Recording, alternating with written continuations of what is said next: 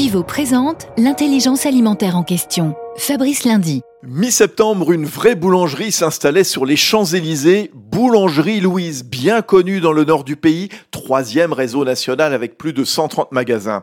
Guillaume Darras, vous êtes le directeur général délégué de Teract, la branche distribution du groupe InVivo.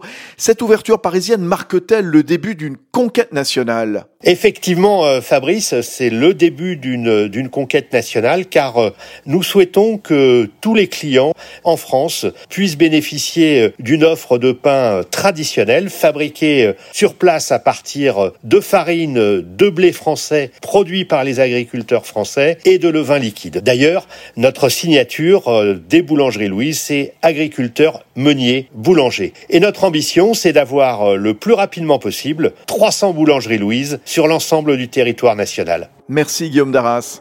Union nationale des coopératives agricoles françaises, InVivo s'engage pour la transition agricole et alimentaire vers un agrosystème résilient.